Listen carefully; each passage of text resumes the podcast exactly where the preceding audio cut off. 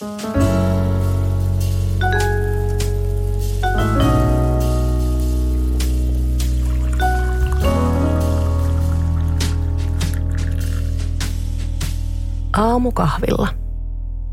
Mä oon Henrikka Reinman ja tää on Aamukahvilla.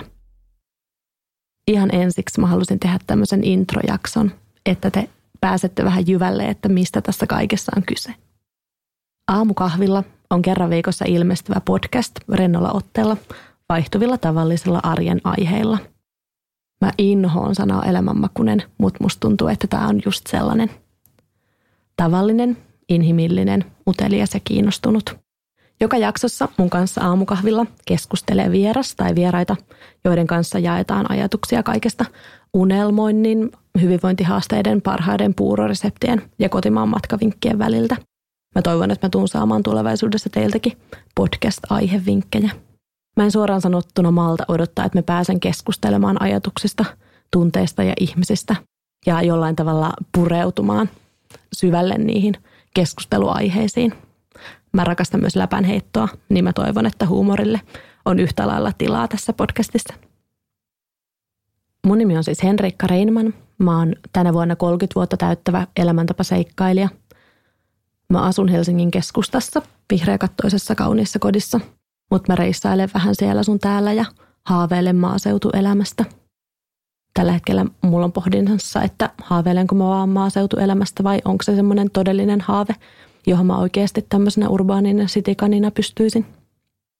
Mä oon valmistunut eräoppaaksi kulttuurituottajaksi mutta tehnyt ammattibloggaajan ja somettajan töitä täyspäiväisesti yrittäjänä vuodesta 2017.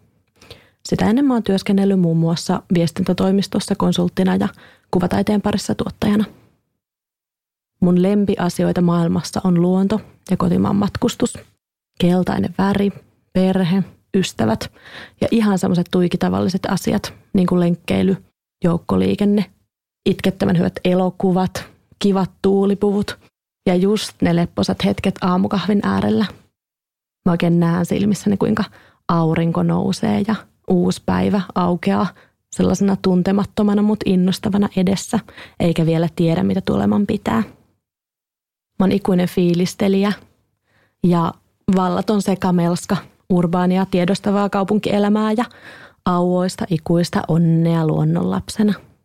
Mä oon kirjoittanut Aamukahvila nimistä blogia vuodesta 2011 – ja päivittänyt somekanavia usean vuoden myös samalla nimellä. Nyt tuntuu, että on oikea hetki nimenomaan podcastille. Mä rakastan meta-analyysiä, kunnon keskusteluita ja semmoista sukeltamista ihmisten ja nimenomaan ihan tavallisten ihmisten ajatuksiin ja aivoihin. Musta tuntuu, että podcastissa on luonnollista tilaa tällaiselle.